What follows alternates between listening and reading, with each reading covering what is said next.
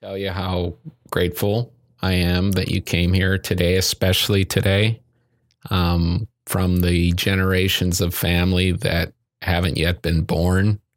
Uh, what you did and what you represent is very significant to me, and, and I know it is to a lot of people that you'll never meet. So thank you very much for coming on and, and being who you are.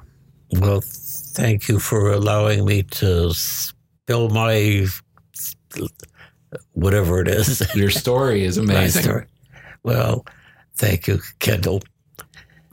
What do you remember? Did you have any memories of your parents, like what they went through? And my uh, my mother uh, came over, was brought over by her brother before World War One, and remained. Eventually, married my father, who uh, uh had come over and and with he and his brother indentured himself to uh, uh, an uncle in uh, Glens Falls, New York, learned the candy business and. My uncle and he uh, had a candy store in Hudson Falls, New York. Very successful, apparently, uh, and um, then he traveled around where my uncle instead came to Cleveland and set up and never went anywhere else. My father uh, went back to Greece ostensibly to help in the Balkan War, uh, but it was over by the time he got there. He did lose uh, a brother. I had an uncle who was in the Balkan War, and he uh, succumbed to some sort of a fever and I am named after him. He was also John. At any rate, my father came back and traveled to California, did various jobs there until he was called back to Cleveland by his brother and said, "I need your help with opening up a uh, a candy manufacturing company, which they had for a while, and I don't know by what reasons or whatever they had there were two there were four of them that uh, were involved in this Diana Candy Company here in Cleveland. the Two uh, Karras brothers and my uncle and my dad. I guess that fell through, and my dad had various other jobs thereafter. he got married and worked, had a, a uh, cigar store for a while, and uh, eventually worked as a grocer for a, uh, a grocer that was on Chester Avenue. And uh, uh, uh he um, would work, I think, every two weeks he had Sunday off. And that's when we would uh, go out and he we would pick dandelions or uh, pick strawberries or raspberries, and he knew where everything was. And as we were driving out, he would also tell, you know, point out now that field over there is that's uh, that's rye, and there is wheat. And just by listening to him, uh, I think he would have loved to have uh, been a farmer, but my mother, uh, she was spoiled uh, her brothers brought her over as, and uh, both of them were relatively successful.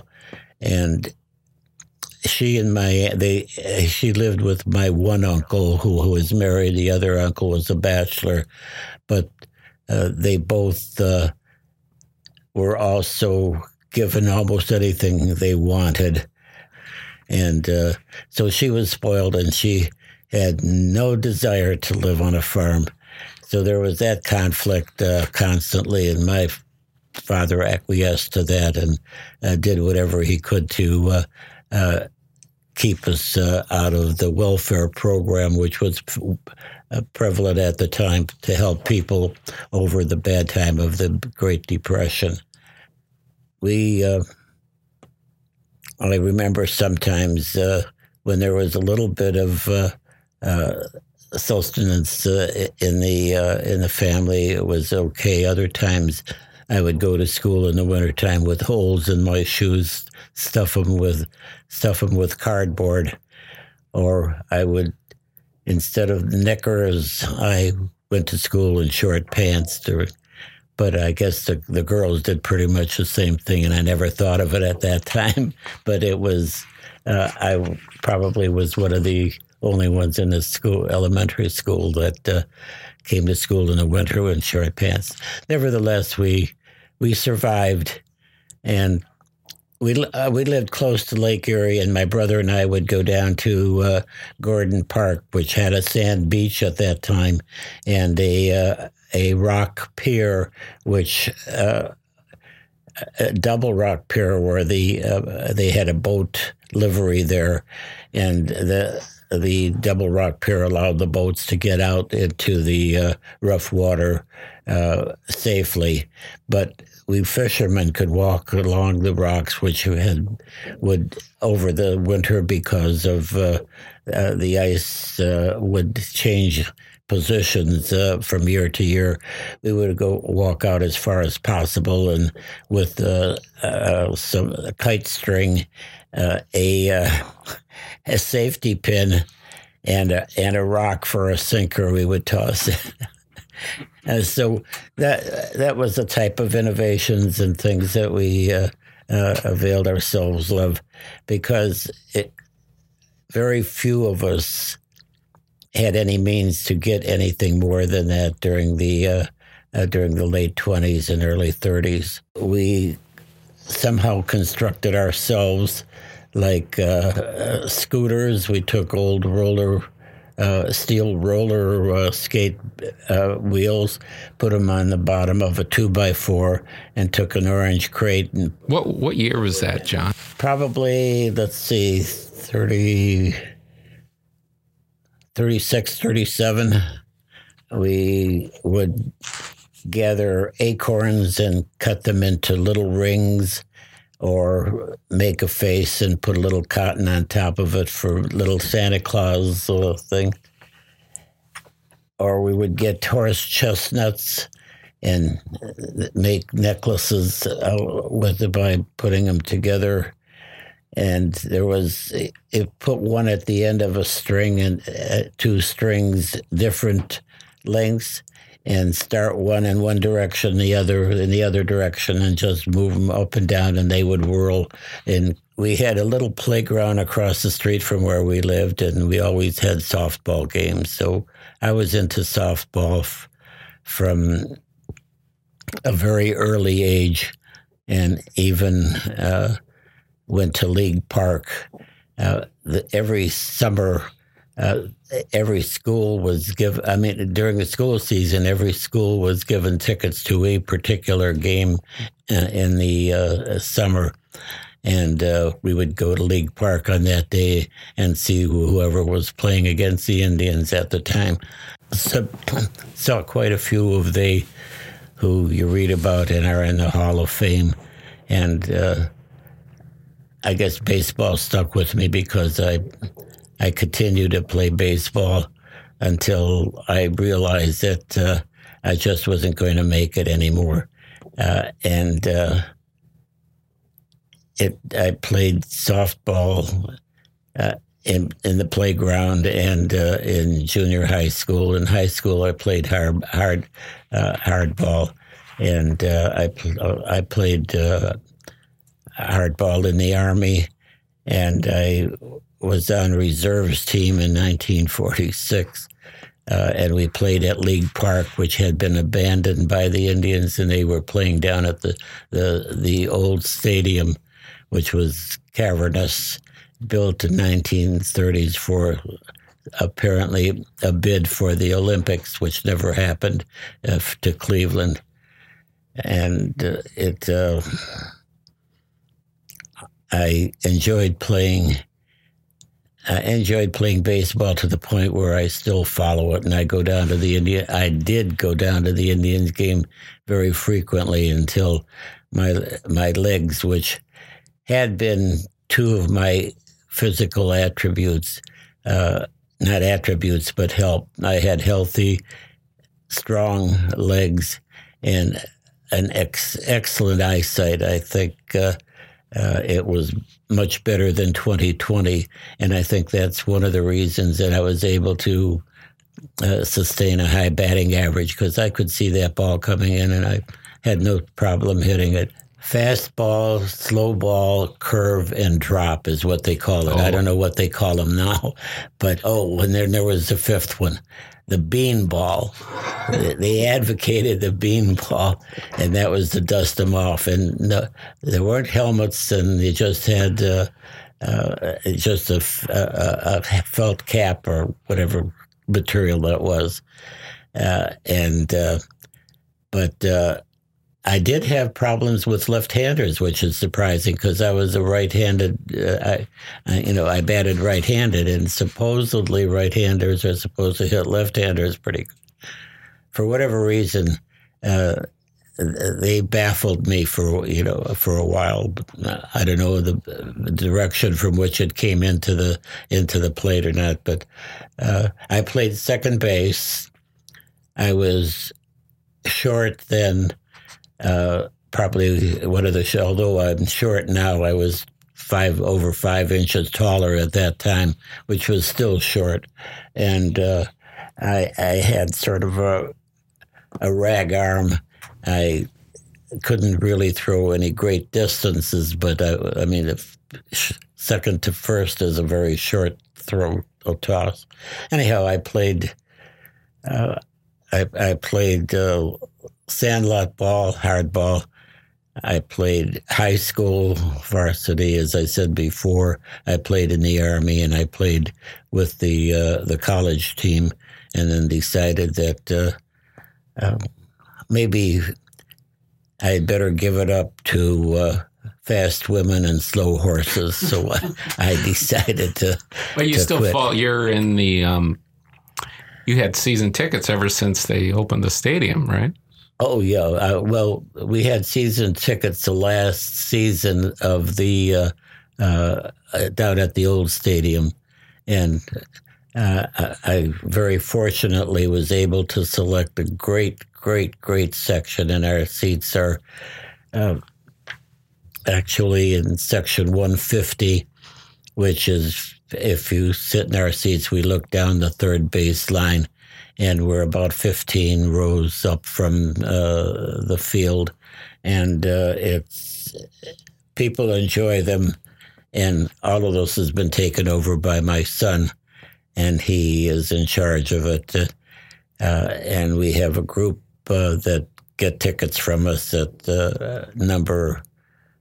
I think it's up to about 12 that uh, get various amounts of tickets from five to 12 games a year. We just lost one of the one of our people that uh, uh, got tickets from us who coincidentally he and I graduated high school together. We played on the reserve team together, and uh, we he was a longtime season holder. And Lou passed away a couple of weeks ago, and it's just strange uh, because he apparently went in for one one thing and another uh, for one opera, a heart operation, which apparently, from what his son tells me, was successful. But then he had a double hernia operation, and something must have gone wrong. His son uh, related to me, and uh, it uh, I did him in, unfortunately. There's a couple of questions that that I've always um, been interested in. Is like when you heard what was happening uh, over in Europe and in Japan, and were you like, was it just background noise, like political stuff, or did you feel a sense of people were worried? Well, I first became aware of uh, the uh, rise of the dictator in Europe. Uh, in junior high school, we would get a weekly uh, uh, news uh, letter about the, the, United States and things going on in the world, and his, and then it started getting more and more European by the German acquiring surrounding territories by their uh, military, a show of military might, and no one, no one stopped them. I was aware that uh, things were brewing, but uh, really not. Uh, and you know, that was far away, and and the thought of uh, anything more than it was a, a, news story. I was never very political, and I we were never political at home. Uh, my parents were immigrants, and they were really not involved uh, in in politics like they that had lived here and uh, had been immersed in that. So I wasn't really concerned. It didn't. I didn't feel one way or another, other than it was news. Um, it uh, finally built up to the point where I, uh, when he started the war uh, in '39, uh, when the invasion of Poland, I was 14. I mean, uh, I mean, I was a, politics. Uh, I never subscribed to politics.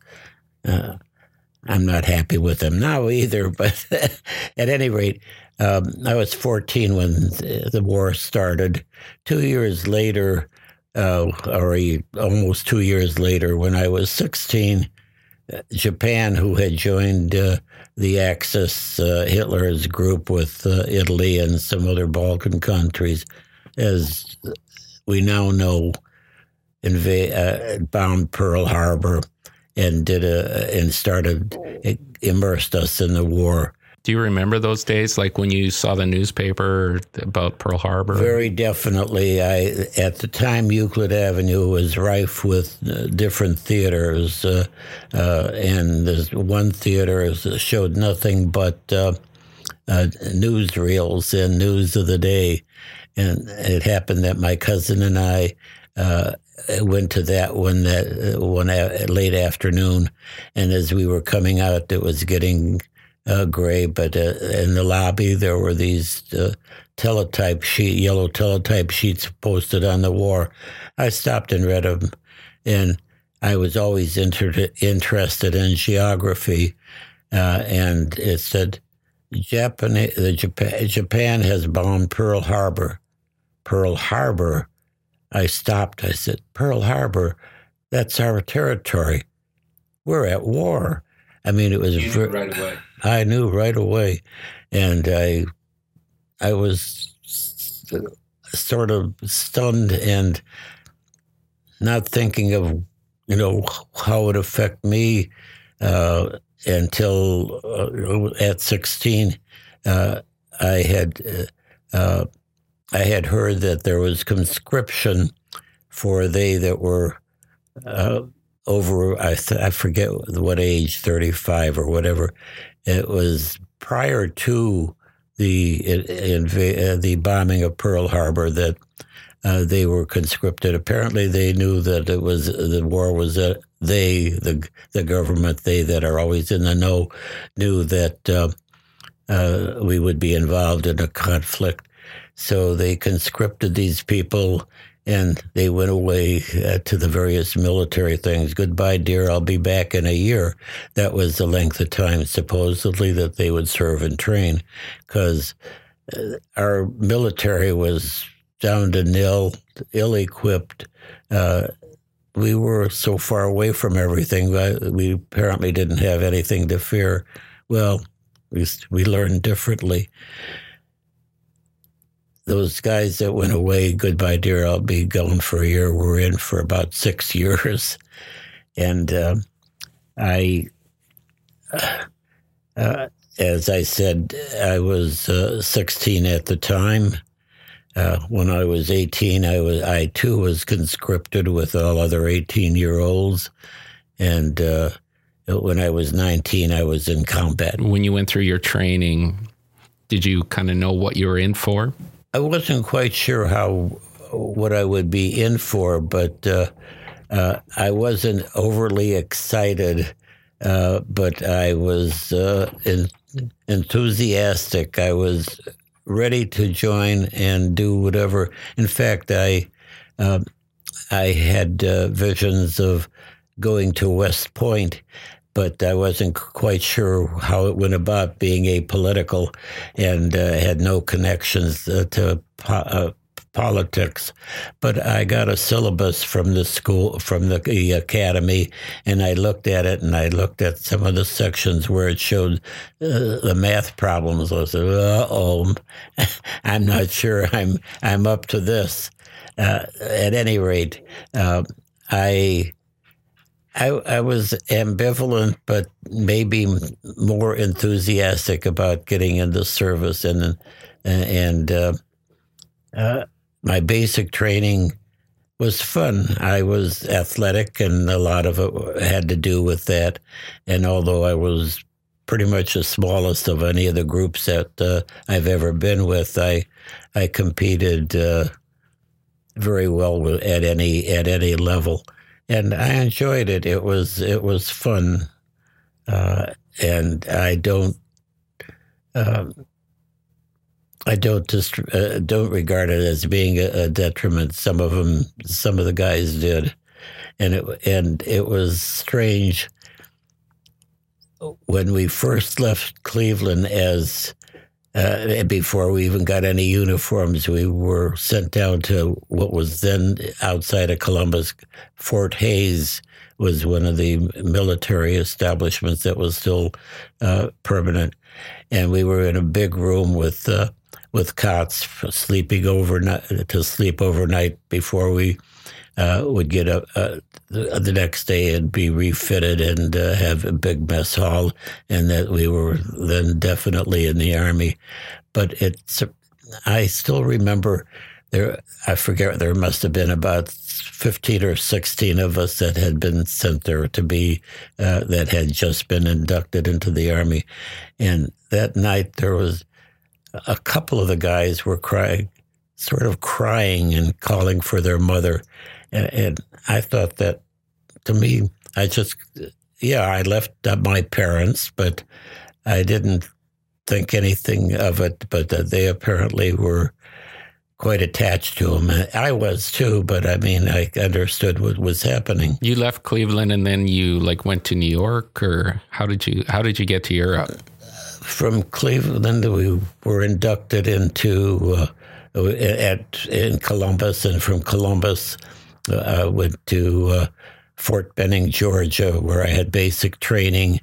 And from basic training, uh, we went to uh, Louisiana uh, to the 86th Infantry Division. 86th Infantry Division uh, completed maneuvers and then went out to California, was sent out to California to learn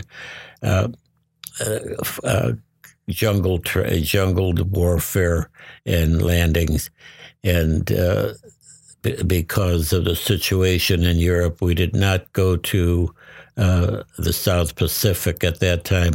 Uh, uh as I understand it, afterward, I didn't know at the time, but our objective, along with other Army divisions and a couple of Marine divisions. We were to uh, be in on the invasion of Okinawa, but instead we went cross country to. Uh, to uh, Massachusetts, and from Massachusetts on a troop ship uh, across to Le Havre, and that's uh, from uh, being refitted in, in France. We were trained uh, to the uh, uh, into Germany and then trucked to a, a, a spot outside of uh, Düren and eventually replaced the Eighth Division in securing the west bank of the of the Rhine at Cologne, from the north end of Cologne to the south end of Cologne, were our divisions uh, positions. That's how I got to Europe. And that was what month was that? Do you know? Uh, yes, uh, we we landed in France in uh, uh, January. No, February. We landed in France in February, and uh, then we were after checking in to make sure who was coming into the continent, they had some 10 cities. And uh, then we uh, went up to uh, an area of France, I think near New Neufchâtel, and did some training and were refitted and, and uh, got our our armor before we tre- trekked into uh, trained into uh, Germany, and that was uh, March, sometime in March, and we actually were committed. Uh, the, the Rhine uh, was probably the latter part of April. I mean, of March, and uh, and in April we were uh, trucked around across the Rhine, and uh, uh were part of uh, uh, eighteen divisions that were had encircled the Ruhr pocket, and and were part of eliminating what was still a formidable German army of over 300,000 men. And we completed that. Uh, and uh, uh, after that was complete, we were uh, uh, we were assigned to Patton's army. We had originally, when we first were in Cologne, we were with uh, Simpson's Ninth Army, and when they decided uh, to eliminate the uh, Ruhr pockets, we were assigned to Patch's First Army. When that was completed, we were assigned to to Patton's Third Army because apparently at the time uh, they didn't know, but there was rumors that Hitler had still another army in Bavaria. They call it the Redoubt, and so we augmented Patton's arm, army in order to do this as we uh, took town after town going down south.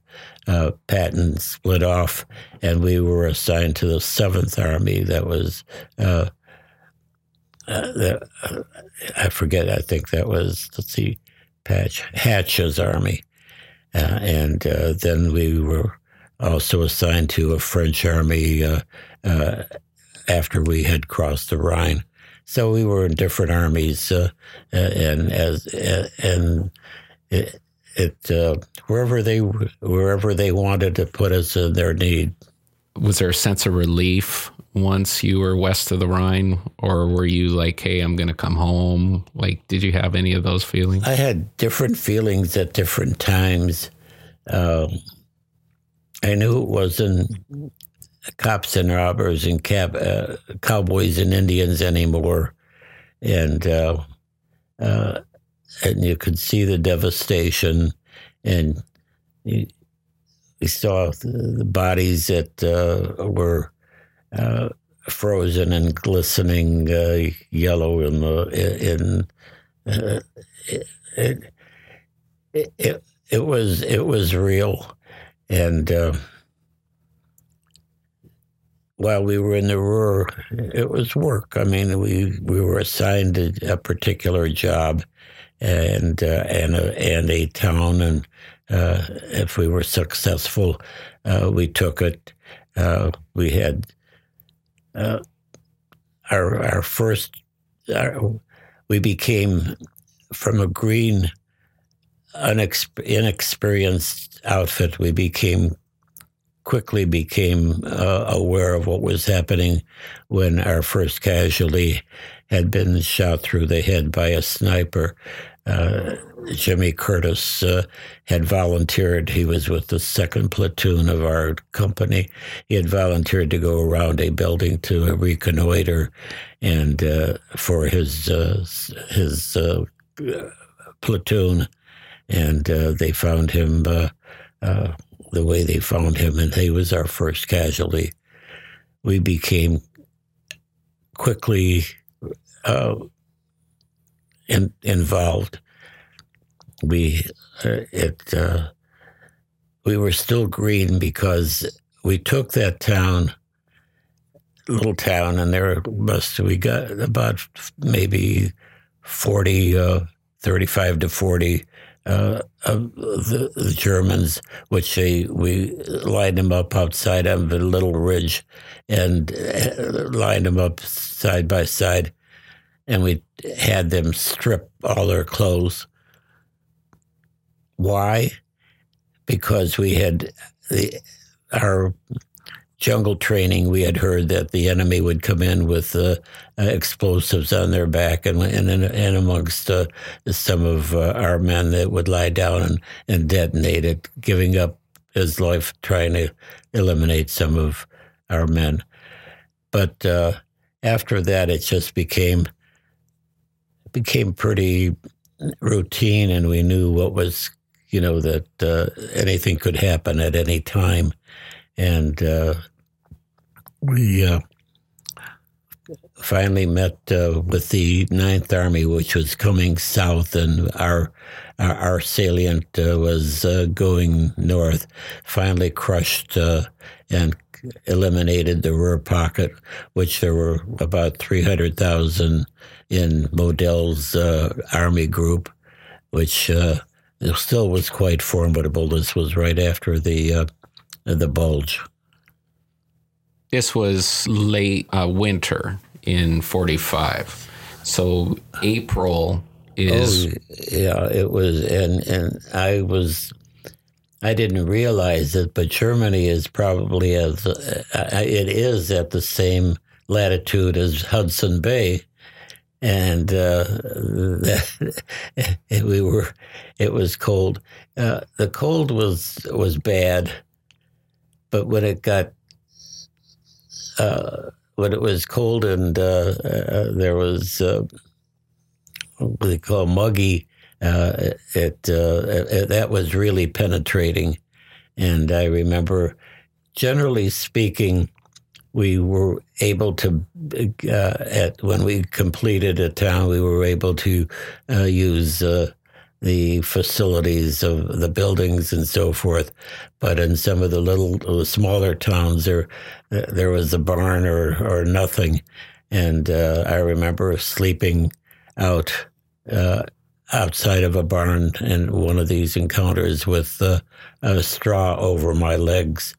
Uh, it uh, didn't really help because my legs were numb uh, to above my knee uh, uh, the next morning when we were out uh, on our uh, assignment to the next town, and they were like I was walking on stumps until uh, we until around early afternoon, and finally I felt the circulation all the way down to my toes, and sometimes even today, my uh, my lower extremities uh, get cold. But uh, how was the food there? Did you have any fresh fruits, fresh vegetables, or was it always military packaged food? Did you say French food? Yeah, fresh. Like, oh, fresh, like vegetables. Uh, the only fresh fruit food that we would get is if we were lucky enough to uh, uh, grab uh, a chicken that was uh, and uh, behead it, drop it into hot water, defeather it, and somehow somehow cook it. I don't. I mean uh, or potatoes that we could find or onions. Uh, but generally speaking, uh, we lived on K rations. K rations. Yeah, K rations, which we would uh, put in above our uh, uh, our rifle. I mean, our military ammunition belt in our jacket, and we would have it whenever we chose and that was basically very seldom did only when we were in reserve that we would get hot meals from the uh, from the company. But at that time there wasn't anything growing at uh, in early uh, uh in early April for us to um, uh, to to get. I mean it was just onions potatoes and a, a, a a chicken or eggs. I mean, I have a, a, a story about my experience with having uh, learning learning some of the things that the, the men from the from the country uh, farm area knew. Uh, I was uh, we were in reserve, and I was uh, always a late sleeper. Most of most of the guys got up and went into. We were billeted in a farmhouse, and there was a big barn adjacent to it. They were into the barn, and they got their eggs from the. Uh, uh, you know, they got their breakfast eggs. I got up and I said, "Well, I'll go down and get get mine." uh, I'll get the, the next egg that the chicken lay, lays. How was I to know that a chicken only laid one egg a day? I did go in there, and there, fortunately, there was a, a hen in one of the nests, and she was clucking away, obviously ready to lay her egg, thinking that it was all. I mean, it was her. I reached in for it. She flew out of her nest onto the floor of the uh, of the barn and waddled out uh, to the uh, door and outside. And I followed her out. And as she was going up a rise of this uh, gravel path, uh, getting away, I looked and there was a, an egg emanating from her, from wherever, and it was translucent and like a very soft membrane. You could look into it and see the yolk. And as she continued going, eventually it came up and it dropped. Oh my God, right on this clay uh, pebble uh, path. And oh God, there goes my breakfast. While it dropped on there, I uh, watched it in amazement as it began to solidify and it's wow, that's uh, an egg. I mean, like you normally see, but it fell. Do I dare pick it up, and will it? Will I all come out? I gently picked it up, and it was whole. And it was. I looked at the bottom; it had the exact imprint of the gravel that that was wow. on the road. So I had my breakfast egg that time after the Funds uh, sniper experience, uh, we uh, went to, we uh, crossed on a footbridge one misty morning, uh, and uh, the next day we were on attack after we had a little skirmish in a town called Windham, right near the Isar River. Uh, we were about ready to cross the river, and we were in this copse of wood with a wood uh, trees with a dirt road in between. Uh, you could see the uh, little uh, river uh, at the other end of it outside, and we were replacing a group that had been up front. We were going to take the lead when all of a sudden we were under an artillery attack the they had the area zeroed in, and it was tree bursts. And don't you know there was on the on that road we had the battalion tank again, and it drew fire.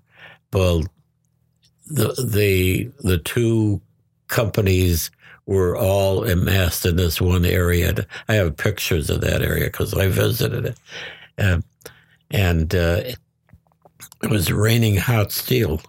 I mean, it just came down like like raindrops. And was it the the sound? I, that's what I think a lot of people don't understand. It must have just been so loud. You don't hear a sound until uh, until I mean, if you hear a sound, you're pretty pretty well safe. It's not close to you.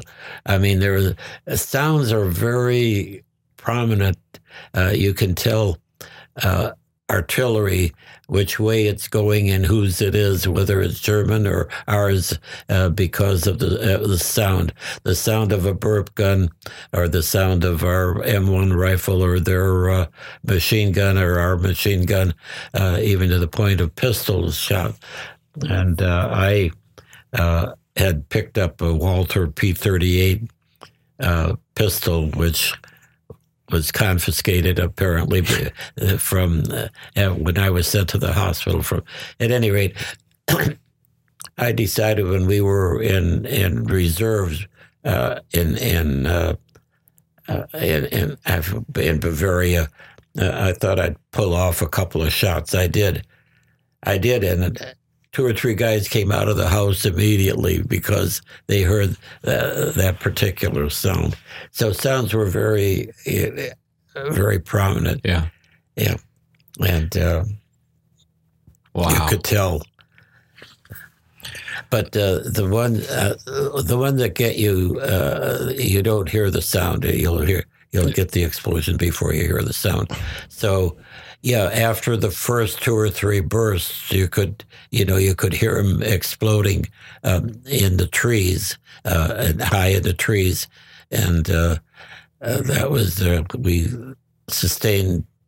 There were 22 casualties, supposed, uh, I guess, recorded from with both uh, both companies, and and so far as our company is concerned in addition to to my injury, um, we had a fatality, uh, and for well, anytime a, a fatality, it's unfortunate. But Pop Davis was said to, I didn't wasn't close to him, but it was recorded later that Pop Davis said after being hit, he said, "I can't breathe." And he he I guess he ate his peck of dirt because he would always say he was twice as old as we in, in, in, training. He was 36. We were 18 when we were in the States. And he was um, about my height then. Uh, uh, but he looked like I do now, short uh, and paunchy, losing his hair, and he would puff and puff and puff and keep up with the with us as eighteen year olds. What are you doing here, Pop? Why don't you, you know, why don't you take a? It's, I want to be here. Well, he was here, but he said, "Hey, you need to eat a peck of dirt before you you you you die." Um, that day Pop Davis ate his peck of dirt. Anyhow, he, uh, uh, I was wounded, and I was, uh, oh, Jack McDaniel. his bell was rung because one of the, uh, one of the uh, pieces of shrapnel uh, broke, uh, put a hole in his helmet and rang his bell for a while. He didn't get he didn't get hurt. He said, "I should have gotten a Purple Heart, but I didn't get a scratch." Unlike unlike my squad sergeant, who was at, while in Cologne. Uh, uh, one of the shellings, he was at the bottom of a building and a shard of tile came down and nicked his shoulder, and he got a Purple Heart uh, and he probably lauded it when he got home.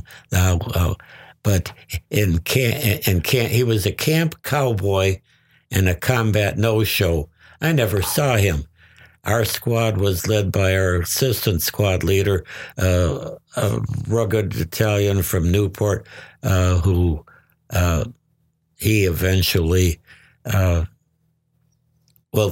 the very day that I got, I was hit in, uh, with this artillery barrage, they went on to cross the Isar River, and uh, uh, our platoon sergeant ordered uh, ordered uh, Guy Lorenzo to wade out into the stream to see what the current was like.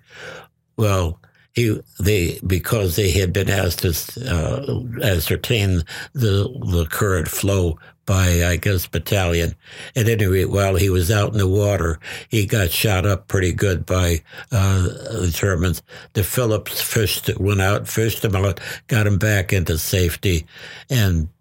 Uh, Lorenzo was awarded uh, the Bronze Star the Silver Star for his efforts of getting out into the river. I always thought that De Phillips should have gotten a, uh, a uh, Silver Star. He was De Phillips was awarded a Bronze Star for taking care of his men in, earlier, but uh, inequities there are all kinds of inequities. Yeah, I can imagine. I was there was a Bronze Star awarded for the uh, uh, the uh, the Altmühl and Funds campaign by virtue of the fact that I called in for for smoke uh, and they uh, dropped uh, smoke into the uh, flat areas.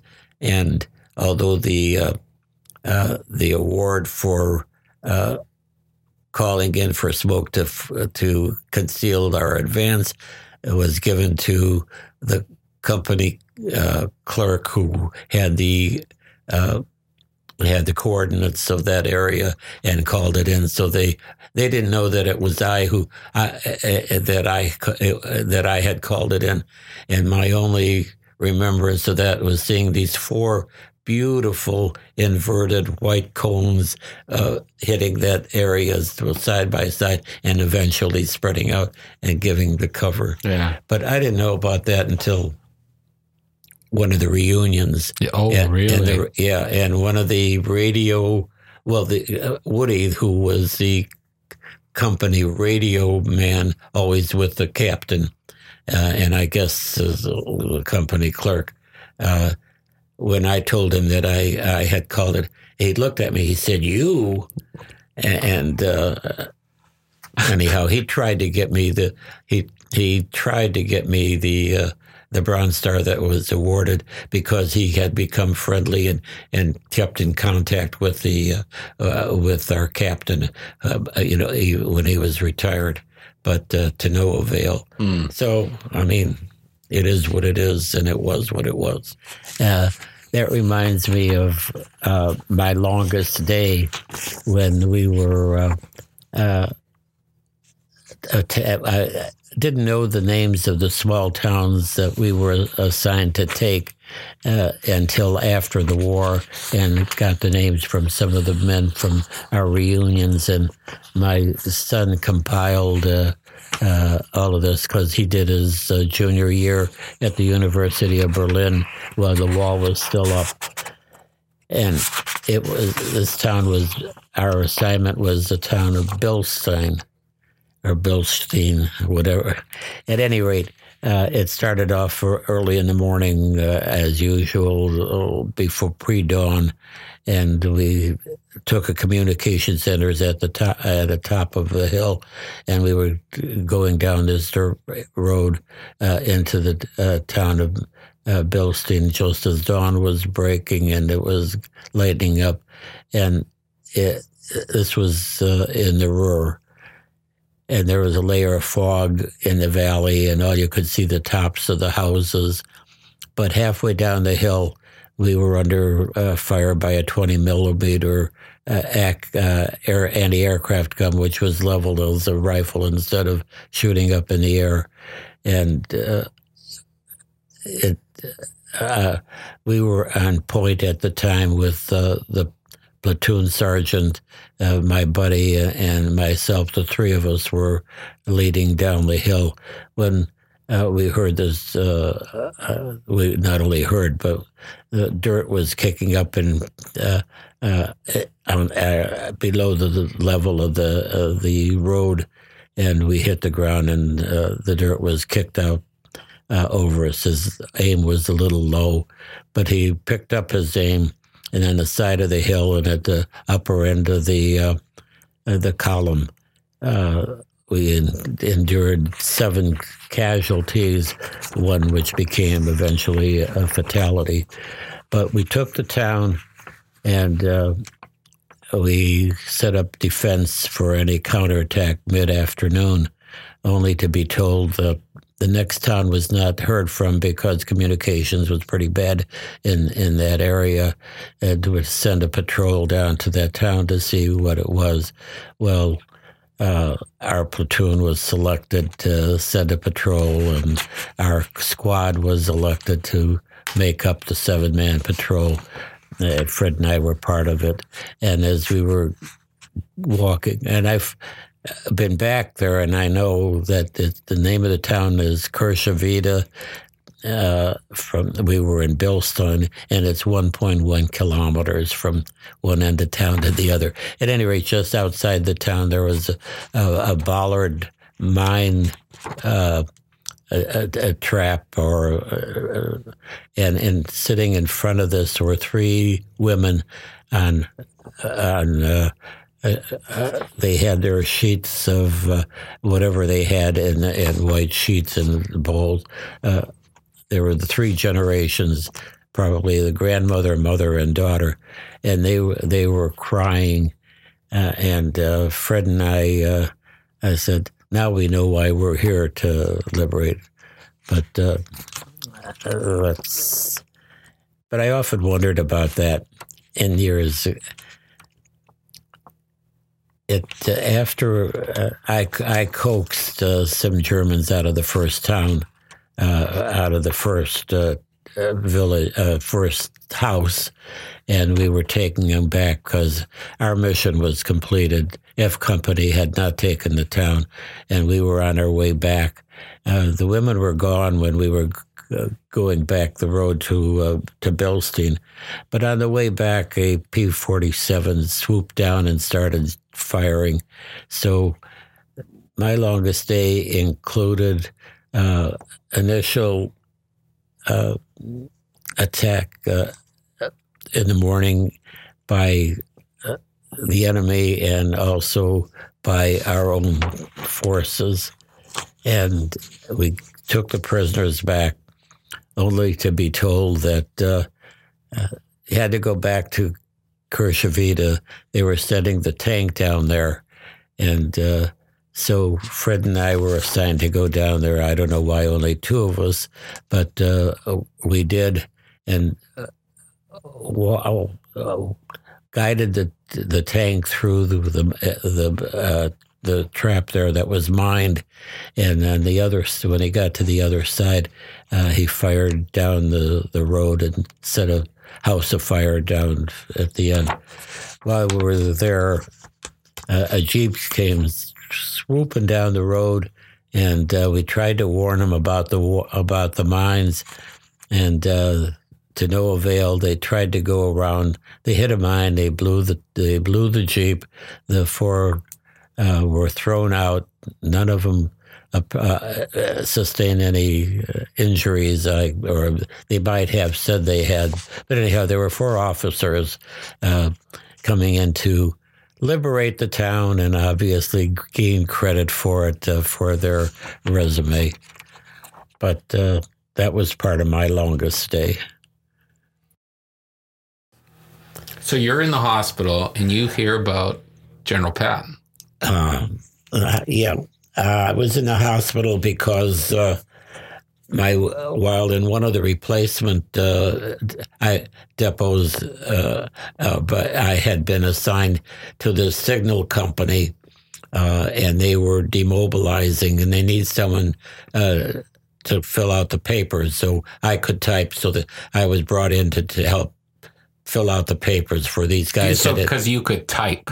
That was I could type, I could like, write. Yeah. So I uh, I had taken a course in typing while in junior high school. Oh, that's cool. At any rate, um, I uh, uh, while there, the my wound began to fester and it was became infected, and uh, uh, they weren't quite sure whether they wanted to send me home I mean, uh, back to the uh, back to the states. I was sent to a hospital, which at that time was outside of Heidelberg, and uh, I had to wait until the infection uh, abated because the uh, the wound was quite deep. Thank goodness uh, that the muscles at that time when I was young were pretty good. Otherwise, it probably would have severed that uh, main artery going down the center part of the leg, and that would have been tough to stop. At any rate, uh, I was in the hospital and had to wait while uh, this thing cleared up before they could cut out all the old scar tissue and me, sew me up, which they did with uh, eighth inch wires. Uh, uh, while there, um, they uh, brought Patton in feet first, and they took him out feet feet first a week later. While the first couple of I have read since that uh, his uh, his paramour was with him uh, for his couple of days uh, that he was there and had to uh, had to leave when his wife came over wow. and sat with him. And it wasn't known at the time. And the nurse that I almost married that was on duty at the time uh, lied to me she said that he was thrown from his command car. At that time, they had some command open command cars, and he just had some gravel in his hands and, and his face. Where it turned out, as everyone knows, that he his neck, uh, his spinal cord was severed at his neck, and he was paralyzed from the from the neck down. And they tried. Um, try. They had an Austrian guy come in to try to uh, stretch him uh, to see whether they could reconnect to no avail. And uh, he, he would not submit to an iron lung, which was the way he could sustain life. And uh, he decided that uh, he he didn't get the bullet in the forehead, but the last day he died of pneumonia in a hospital in Heidelberg. You and I spoke a little bit about how Patton's Third Army rescued my uh, grandfather. I'm sorry. Oh, yes. And so I, I printed this out, and uh, I'll just kind of walk through it here. Um, he was a corporal in the Dutch Army. They were called the Second Class uh, Sniper, 1934. Uh, he was called up in um, 1939. He was a prisoner of war in the actual BMW factory and on uh, D Day, 75 years ago today, he heard that the Allies were moving uh, forward. And he smiled when he heard that, and someone saw him smile. And then he was forced to go to the Woolhide camp um, in uh, 1944, September. And then there was this uh, death march that he had to uh, go on, and 450 started, and he was one of the 90 that survived. But um, he spoke a little bit about, and he wrote a little book I got over there, and how he was liberated by the Americans, and um, while he was on this death march. But at the bottom, if you see on that sheet that the 386th Infantry Regiment of the U.S. Army's 97th were the ones that liberated my grandpa. So I'm incredibly grateful for your peers. That's great. I'm glad. I, uh, this is it heartening. It really is.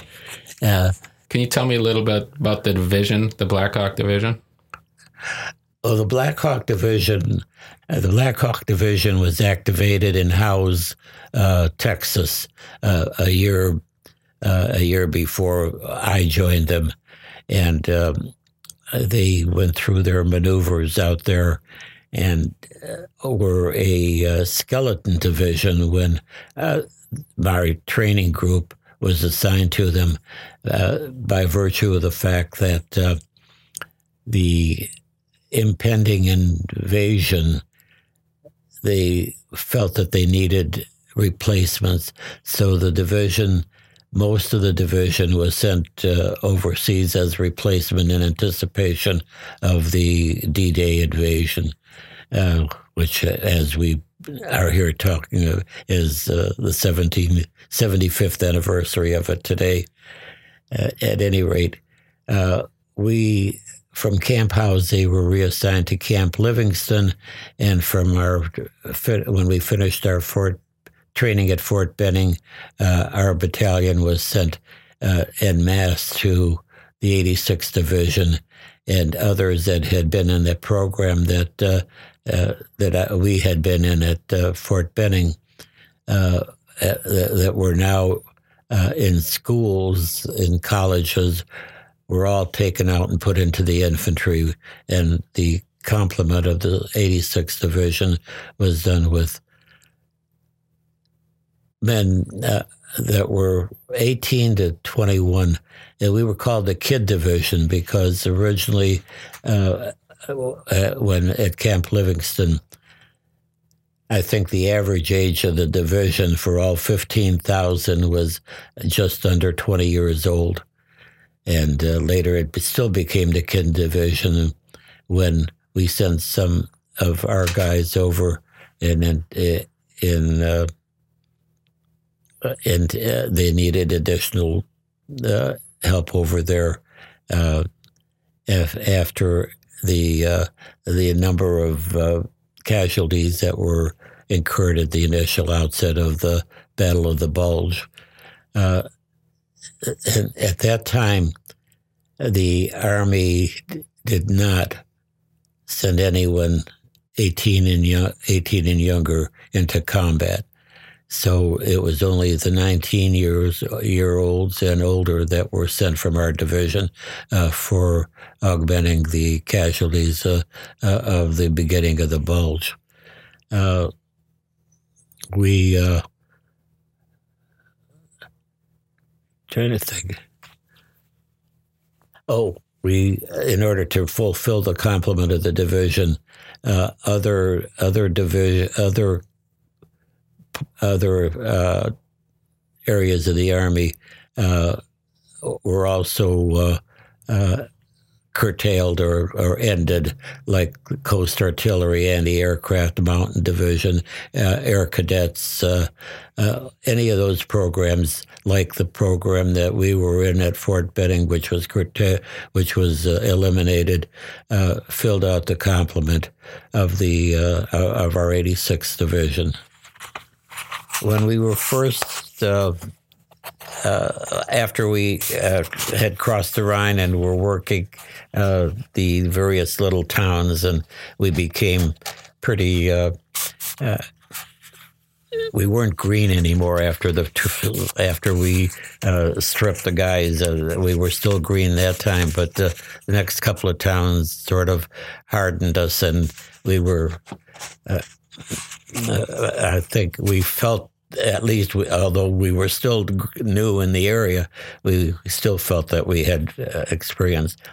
And on, uh, we were going up. Uh, we uh, we had the uh, battalion tank with us on this one uh, advance to the town, which it was over the hill that we were going up. And I said, "Well, I." not going to walk up this hill uh, to the crest of the hill. So I hopped on the bank of the uh, back of the tank, and we were rolling along. When almost not quite to the, uh, the some maybe fifty yards from the uh, crest of the hill, uh, something flew across over the turret of the tank, six inches in front of me, and exploded on the other side of the uh, the rise on the other side, and uh, it was a uh, uh inflated explosive device that. It was it was the uh, the Panzerfaust. The Panzerfaust was like a, a round topped lollipop, uh, the size of the. it was a uh, counterpart to our bazooka. It was an anti-tank missile, but the uh, the warhead was the size of a like a volleyball, and there was a, a long propellant, uh, uh a, a, vertical, I mean, a cylindrical propel. Uh, uh, holder of the propellant along with it. You call it a lollipop? Well, yeah, one of those, those, yeah, it, it, it looked like a lollipop if you would, you know, before, uh, not that it, at that time, but I guess before, before it's, uh, it, before it's commissioned, if you will, it looks like a, a lollipop with the propellant as a stick and the uh, explosive like a, uh, uh, the, the jellied, hard jelly top of the lollipop. At any rate, it exploded on the other side and, my my buddy Fred uh, who later became CEO of Johns Manville Corporation and others. Anyhow, he he was upended, and I had jumped off the tank, and uh, Jack McDaniels, who was one of our uh, cabin mates sometime, and he became an attorney in Uniontown. He was from a, a family of of attorneys. He wrote in his book that. Uh, uh, not his book. He was asked to write about his memoirs uh, by his uh, college that he went to in Latrobe, Pennsylvania, who was asking all veterans of Western Pennsylvania to submit their stories, and he did. Uh, and he uh, uh, mentioned that uh, he was visited by that Greek kid from Cleveland, and uh, and then later on, and he said when that happened, when that happened, he said I thought he was dead. Uh, so that was one of my close experiences, and it's a matter of inches. That's uh, amazing. Was yeah. it deafening? I'm assuming you. Pardon? It was deafeningly loud. Oh gosh, yes, yeah, and uh, and it, I guess it scared Jack. Jack was an, a very uh, loquacious, if you will, Irishman. and uh, uh, at any rate, uh, Jack wrote that, and uh, he was. Uh, Did you go to the hospital after that? No, I wasn't hurt. I mean, I I jumped. shook you it up. was on the other side. I jumped. I jumped off the lower side of the tank, and uh, ever after that, I wanted to stay away from the tanks. They drew fire. I didn't want to be close to them. At any rate, that was uh, one of them. I mentioned the other, the other two near misses. Uh, um, uh, the attack on Bilstein, where the anti, uh, where the anti-aircraft got uh, hit below where Fred De Phillips and I were leading down the hill uh, and also with the uh, P 47 that was strafing on the way in when we were bringing the, four prisoners back. Uh, and the next one was this was all in in uh, uh, in the Ruhr area. In Bavaria, the day that my buddy Fred was wounded was on a town uh, called Pfunz, P F U N Z, or something like that. And it was adjacent to the uh, uh a river that uh, was had an open field about maybe a thousand yards by eight by eight hundred yards was the lowlands where they used to do their farming uh, the Altmühl River. And from the one side where we were coming down to across this depressed area and the river, there was a causeway, an arched uh, stone causeway, which was at the level of the road uh, on the one side to this uh, heightened area of the of the town at the far end, which was maybe 12 to 1500 yards uh, from one to the other across the river in the open area. We started down the hill, and for whatever reason, I can't remember while I was uh, alone, there wasn't anyone around. Um, I heard machine gun fire uh, to my right, and so I ducked down below the uh, level of the uh, of this uh, road uh, and uh, uh, in looking at where the firing was coming from, and I had the platoon handy talking, and I was down waiting to see what happened.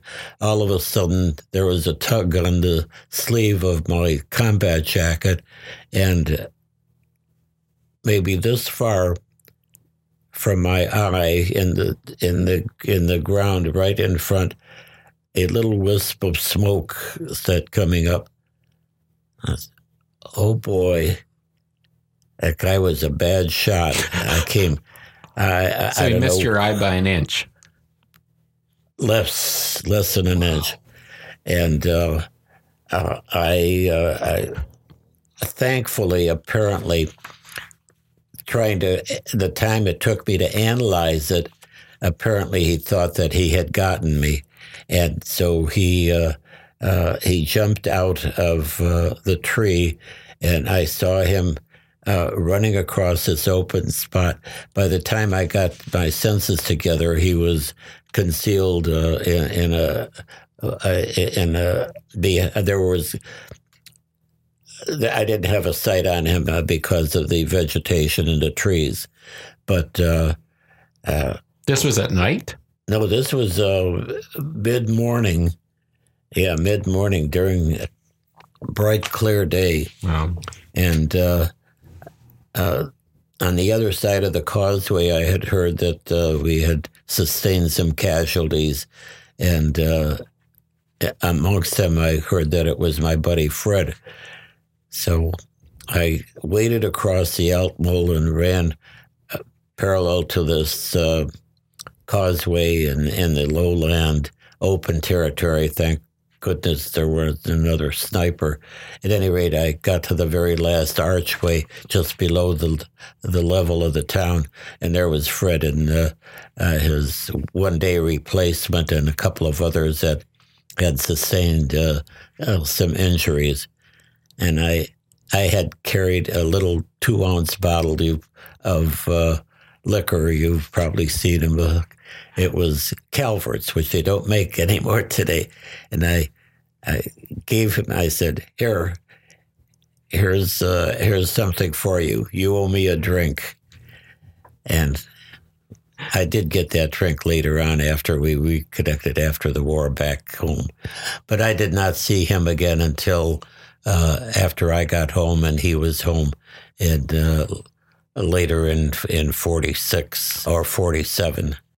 Like when you found out that you're coming home, were you surprised? Were you all expecting it? No, I I, I knew I would be coming home in, in the order that they had set up. Uh, they had instituted a method by which they that had been in longer would come home first, which was uh, uh, which was as it should be, except for exceptional cases that had to come home for various reasons, or I guess some people uh, had political connections and were able to get out. But that that would pretty orderly. Uh, you needed a score of eighty five in order to uh, uh, become eligible for uh, redeployment to the, uh, as they called it, the ZI, the Zone of Interior. And most of the guys that uh, had been in since, uh, uh, you know, uh, since before the war started were rightfully the ones to come home sooner. And 85, the number was compiled by the length of service and where one point per month for the time you served in the United in the zone of interior, two points per month for service in uh, in outside into foreign uh, land, and five points for every uh, uh, military decoration that you received while in service. Uh, and I I'm not sure uh, right now, which, well, I guess they were, uh, the decorations were those that were referred to combat. So I, my total was uh, like 35. So I knew I was way down the line for redeployment. And as it turned out, it uh, was over a year after the war ended before I was uh, uh, before my group, and they would put you together with different groups of the same number of points. And uh, so, although I was at the hospital when the war ended, uh, I my division came home while I was uh, in still in Europe, and I couldn't uh, catch up with them.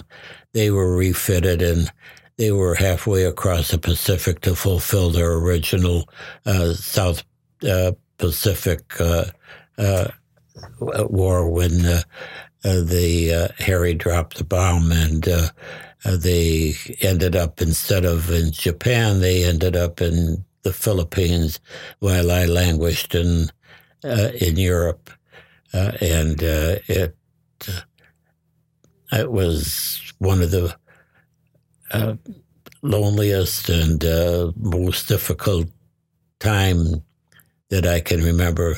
I didn't have a regular outfit. I was shunted from one replacement depot to another. I always had a place to sleep and eat uh, by virtue of whether it was a replacement depot or an, an outfit that was uh, uh, deploying and uh, would be there for uh, whatever or weeks and so forth.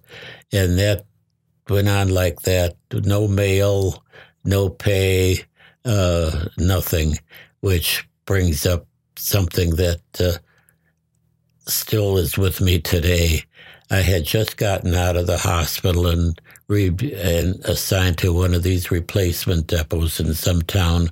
I, am might be might have been in France or in Germany. I don't remember, but uh, I went into town and they had set up a, a Red Cross booth where you get coffee and donuts.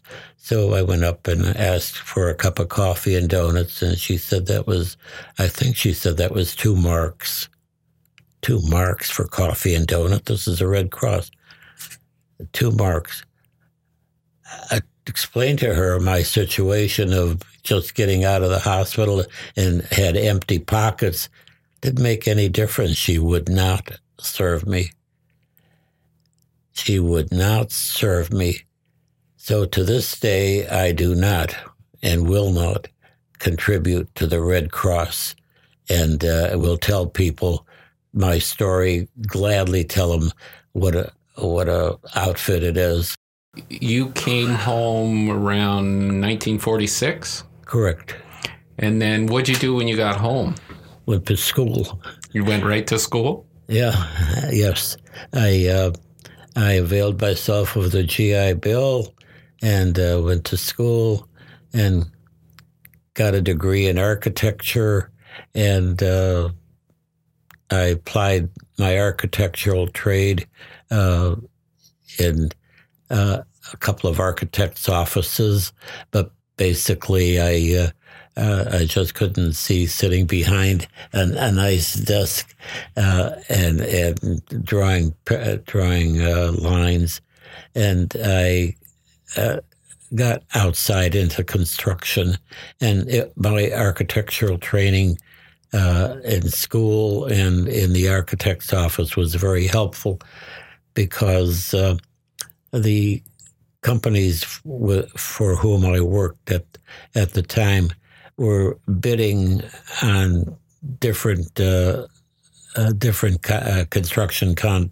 contracts authored by various art, different architects. So I was able to read the plans quite well and determine what was needed. So we were able to estimate our our price for uh, the competitive bidding, and it was uh, it was a challenge. Yeah, and it was fun. But uh, was that your whole career? Uh, in in uh, in construction, yes. Yeah. Uh, at various, I was at various times. I was uh, a, a, designer at a building, uh, and we built that which I designed. I was uh, an estimator. I was a subcontractor. Nice. I was a field manager, and a, a, wise old contractor once told me, if you want to get out here and you want to be a manager, he said, uh, you use your uh, one one tool. Told me his finger, you do that. but it was with a with, with, a nice European accent, and it was. This was all in Cleveland. Yes, in the Cleveland and the surrounding areas. Um, uh, we uh, well, oh, no, not only uh, I I designed a bowling alley uh, in uh, Kentucky. The company that I worked for owned a shopping plaza down there, and uh, they uh, wanted or needed a um, uh, a bowling alley to uh, complete the uh, the complex. So I designed a bowling alley for them. Went down there and saw the location, etc. And uh, it was built, uh, uh, but mostly in Cuyahoga, Jaga. What was your favorite project in the construction world that you can remember? My favorite probably the uh, African Plains exhibit the, at the zoo. Uh, that was really a, a, challenge, and I did not design it. It was designed by someone else, and uh, we just went according to their plans and whatever changes were necessary during the course of construction.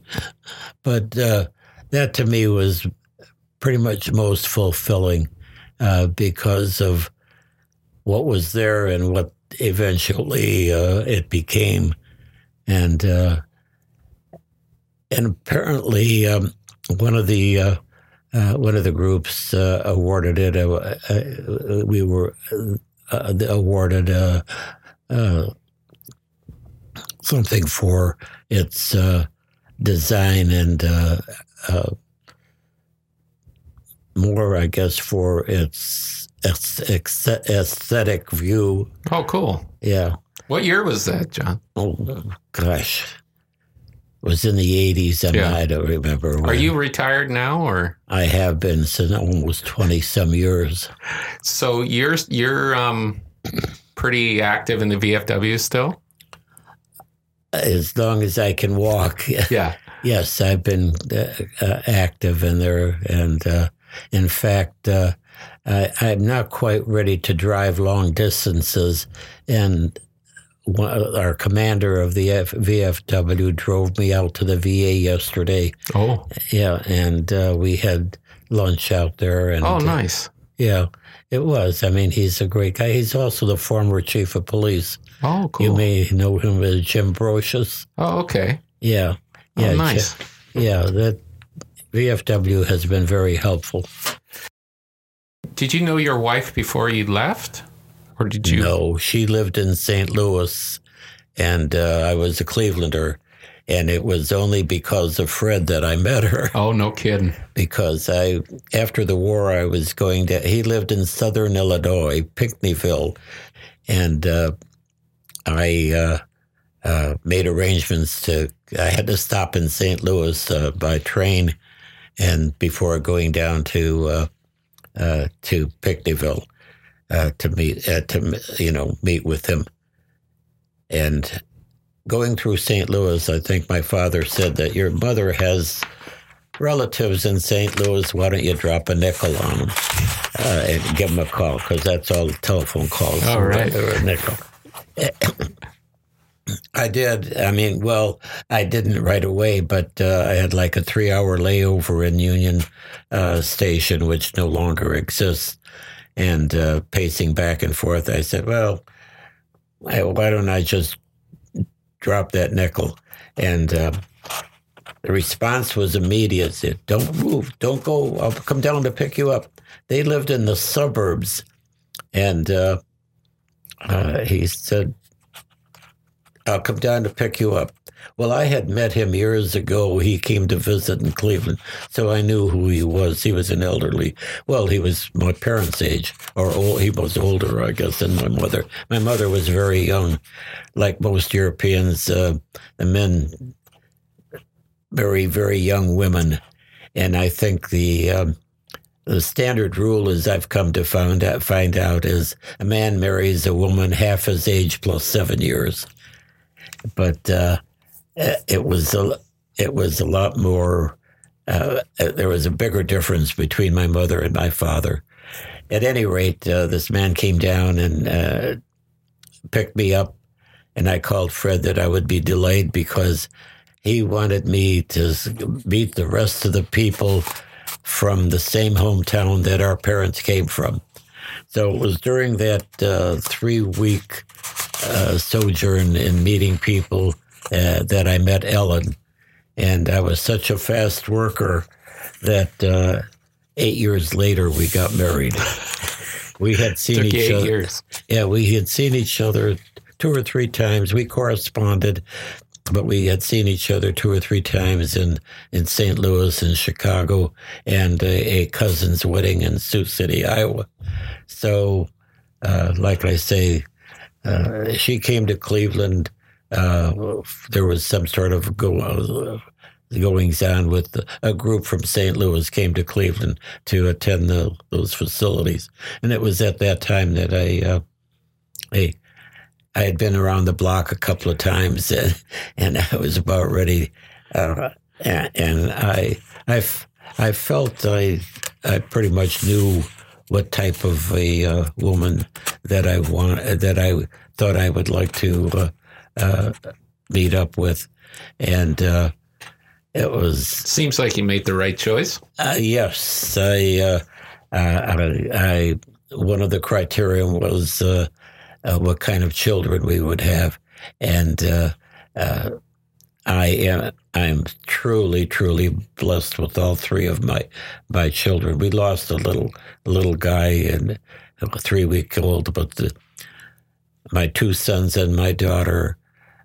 like most parents, are precious to to them. But uh, I have been blessed. I have been really blessed with uh, these three guys, and uh, I, I just I don't know why I should be so blessed, but uh, I feel that I've had a uh, great life because of them. One of my great grandmothers lived to be 104. Oh yeah. Yeah, so some time ago, I took out an insurance policy that won't let me uh, uh, succumb until I'm 104. But I feel good, and uh, uh, all of my vitals are pretty much uh, parallel with uh, a man much younger than my my Well, age. you look fifty. Oh, come on! You should have said 96.